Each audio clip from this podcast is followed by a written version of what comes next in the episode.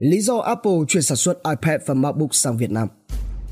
Việc di rời một phần sản xuất sang Việt Nam sẽ giúp giảm thiểu ảnh hưởng nếu chiến tranh thương mại Mỹ-Trung trở nên tồi tệ hơn và có thể giúp ích cho việc duy trì sản lượng, thậm chí nếu như chính quyền mới của ông Joe Biden hạ nhiệt căng thẳng.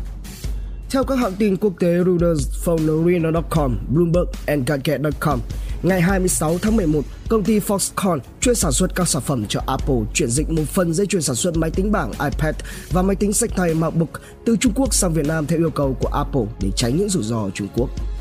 Foxconn đang xây dựng một dây chuyền sản xuất iPad, máy tính MacBook ở Bắc Giang và sẽ đi vào hoạt động từ năm 2021. Foxconn đã thông báo khoản đầu tư mới là 270 triệu đô la Mỹ vào Việt Nam. Các công ty đặt tại Đài Loan như Foxconn cũng đang tìm cách di rời sản xuất ra khỏi Trung Quốc và đến Việt Nam, Mexico và Ấn Độ để phòng ngừa rủi ro địa chính trị.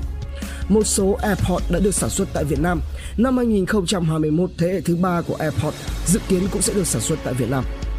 Việc di rời một phần sản xuất sang Việt Nam sẽ giúp giảm thiểu ảnh hưởng nếu như chiến tranh thương mại Mỹ-Trung trở nên tồi tệ hơn và có thể giúp ích cho việc duy trì sản lượng, thậm chí nếu như chính quyền mới của ông Joe Biden hạ nhiệt căng thẳng. Việt Nam là một trong những quốc gia tiên phong thử nghiệm thành công công nghệ 5G trên toàn thế giới, nhưng con đường thương mại hóa thì vẫn gặp nhiều khó khăn. Theo nhà sản xuất thiết bị mạng Cisco, tính đến năm 2025, số lượng thuê bao 5G tại Việt Nam dự kiến sẽ đạt 6,3 triệu. Việc triển khai sớm dịch vụ 5G sẽ giúp cho các nhà mạng di động Việt Nam gia tăng thêm doanh thu, thêm khoảng 300 triệu đô la Mỹ trên năm, bắt đầu từ năm 2025. Tuy nhiên, trong 5 năm tới thì Việt Nam cần đầu tư khoảng 1,5 đến 2,5 tỷ đô la Mỹ vào công nghệ. Việt Nam hiện đang đi đúng hướng để đạt được tham vọng 5G, nhưng con đường ở phía trước thì có vô số các trở ngại về mặt công nghệ, an ninh quốc gia và quản trị. Một số khó khăn đã được dự đoán bao gồm chi phí thiết bị và dịch vụ cao, giới hạn lựa chọn thiết bị đầu cuối hỗ trợ 5G và phạm vi phủ sóng mạng hẹp. Ngoài ra do đại dịch Covid-19, các kế hoạch thí điểm ở Việt Nam không thể được thực hiện đầy đủ như mong muốn, chưa tính đến các vấn đề liên lạc giữa các vùng và vận chuyển các thiết bị cần thiết. Theo GSMA Intelligence, Việt Nam hiện coi chuyển đổi kỹ thuật số là chìa khóa để thúc đẩy kinh tế và trở thành một quốc gia nổi bật ở khu vực châu Á Thái Bình Dương về tiến bộ kỹ thuật số.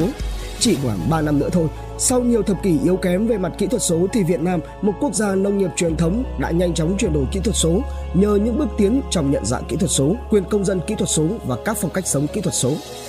YesMA cho rằng chính phủ Việt Nam đang theo đuổi chiến lược công nghiệp 4.0 gồm hạ tầng và nguồn nhân lực, cùng với đó là các dịch vụ chính phủ điện tử và các sáng kiến đổi mới như kế hoạch chuyển đổi thương mại điện tử dự kiến sẽ gia tăng số doanh nghiệp điện tử lên đến 43% trong năm năm tới. DN, theo người lao động, Cà Biz, Độc đáo TV tổng hợp và đưa tin.